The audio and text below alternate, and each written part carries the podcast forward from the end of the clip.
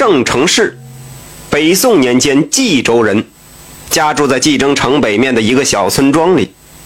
这个村庄背靠大山，山中野兽繁多，很多村民成为了猎人，世代是以打猎为生。郑成氏今年53岁，因为从小就心软，虽说已近耳顺之年，但他一直是没杀过鸡，没宰过鹅。有的村民曾好奇地询问过他，这老汉呢笑笑说道：“哎呀，看着那些鸡鸭，实在是不忍下手啊！我曾也试过几次，但一看见他们可怜的样子，还是下不去手。”那有的人就说了：“说您这不杀生，这是在给自己和家人积福泽，那将来您和家人肯定会得到福报的。”郑老头也说了，说这个回报我倒不敢奢望啊，心安足矣。但行好事，莫问前程。虽说这村里大多数都是猎人，但郑老汉却是个例外。他坚持做一名农夫，在山脚下种了2块农田。农闲之余，这郑老汉经常拿着斧子到山里砍柴，除了自家使用外，其余的柴火都挑到镇上去卖。有这么一天，这郑老汉砍柴归来，走到半山腰处，忽然听见旁边树林里有动物的哀叫声，那声音听起来格外的刺耳。这郑老汉慢慢的走过去，走近一看，哎呦，瞧见了一只黄皮子趴在地上。他仔细一看，发现黄皮子的一只脚被兽夹子给夹住了。这兽夹子很大很重，黄皮子根本挣脱不掉，而且腿上的伤口正滋滋往外冒着血。哎呦，赶紧着！这郑老汉一看，赶忙放下柴火担子，蹲下身来，费了好半天劲儿才将那兽夹子打开，随后从衣服上撕下来一条布啊，将黄皮子的伤口包扎好。嘿，看你这么不小心，我跟你讲啊，我们村有很多猎户，他们经常到树林里捕猎，这附近呢到处都是兽夹子和陷阱。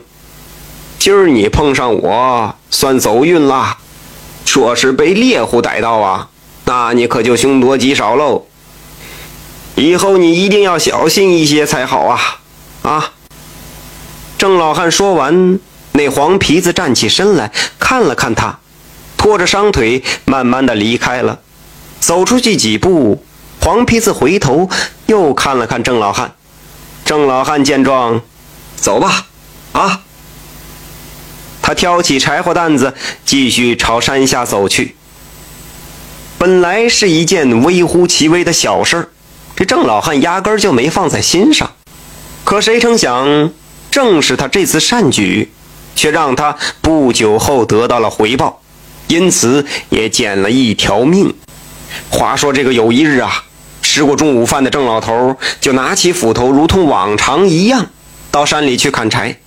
走了半个时辰，这郑老汉来到半山腰处，他在树林里找寻半晌，发现这里都是新树，他就又朝着深处走去。刚走一会儿，这忽然从旁边的树林里走出来一个陌生的老翁。这个老翁朝他喊了一句：“阁下留步，老夫有话要对你讲。”郑老汉听见身后，一转身，一位黄发老翁正站在自己的身后。他仔细打量了老翁一番，只见他黄眉黄须，身着一袭黄袍，手里还拿着一把拐棍。虽说打扮的有些奇怪，但看上去倒有些仙风道骨之气。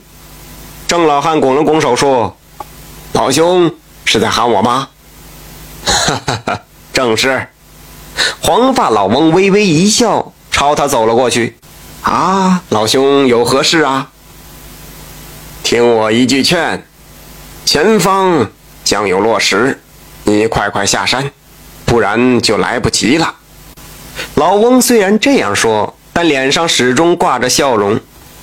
郑老汉一听，不禁皱起了眉头，询问道：“哎呀，老兄何出此言呢？”一场暴雨即将来临，而且将会有落石掉下来，阁下若是不及时走，怕是性命难保啊。老翁说道。暴雨？落石？郑老汉说完，不禁抬头看了看天，此时是艳阳高照，没有一丝云。这郑老汉就笑了，细说道：“嘿嘿嘿，老兄，你看头上这个烈日啊，怎么会有暴雨呢？再者说，这座山一直没有掉过落石，您不是在骗我吧？”老夫念你曾经救过我一个小孙子，这才好心来提醒你，你若是不信，那就当老夫在乱说。阁下保重，老夫就此告辞。说着，老翁转过身，朝着来时的方向就要走。郑老汉一听这话，赶忙说道：“哎，老兄留步！刚才你说的，我曾救过你的小孙子，这事儿又从何说起呀？”黄发老翁回过头来对他说道：“之前你曾经救治过一只黄皮子，那是我的小孙子。阁下若是不听劝说，那就好自为之吧。”说完，老翁转过头，拄着拐棍慢慢的离开了。郑老汉这才想起之前救过一只黄皮子的事儿。哎呦，他再一看老翁的这个打扮穿着，不禁惊叹道：“黄发、黄须、黄袍、黄皮子，莫非这位老兄是黄仙不成？”郑老汉吃惊不已，他再看老翁时，那老翁已经消失不见了。哎呦，我这是遇到神仙了？他的话我是听啊不听啊？不行，还是得听。郑老汉不敢怠慢，拿着斧头就开始往山下走，一边走一边喊：“哎，山上有人吗？大家快些下山喽！暴风雨就要来喽，会有落石掉下来的。”他的声音很大，在山间不停地萦绕。很快，陆续有猎户就从树林里走出来，开始往山下跑。不一会儿的功夫啊，从大山这个北面就飘过来几片乌云，黑压压，而且速度极快，很快就将烈日遮住，同时也将这座大山笼罩起来。一时间是狂风骤起，大风吹的树叶哗啦啦直响。郑老汉见势头不妙，迎着大风赶快往山下跑。哎呀，那位老兄说的果然没错，郑老汉心中暗暗说道。忽然炸雷声响起，数道闪电是从天而降，豆大的雨点噼里啪啦的这时候就掉落下来。山里的猎人们纷纷朝着山脚下跑去，很快倾盆大雨是从天而降，白昼随之变为黑夜。此时郑老汉离着山脚下还有一段距离，他衣衫尽湿，掂了掂担子，顺着泥泞的山路就开始快速的往下狂奔。忽然接着四道闪电从天而降，不偏不倚，直接劈在了山头的一块巨石上。咔！巨石顷刻间是炸裂开来，从高处往山脚下滚落，而滚落的路径正是郑老汉今日所走的那条山路。轰隆隆的响声从山上快速传来，此时的郑老汉已经快走到山脚，他擦了擦脸上的雨水，朝着身后看去，声音是越来越大，他能感觉到脚下的土地都在颤动。郑老汉害怕不已，他刚到山脚下没多一会儿，几块大石头就从山上滚落下来，在离着山脚不远处的地方停了下来。这郑老汉心中是砰砰砰砰砰跳个不停，他心有余悸地说道：“哎呀，幸亏下山及时，要不然被这几块大石头砸中，我哪还有命活到现在呀？哎呀，感感谢黄老神仙的救命之恩呐！说完，他放下担子，跪倒，朝着山上叩拜，嘴里还说着感谢的话。随后，他又挑起柴火担子，快速地朝家里走去。郑老汉想当面感谢那位黄发老翁，可是自从这件事之后，郑老汉多次上山，却一直没有再碰见过那位黄发老翁。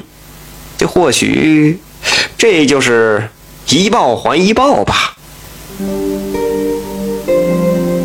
郑老汉因为心善，无意间救了一只黄皮子，没想到却因此善举，让自己躲过了一劫。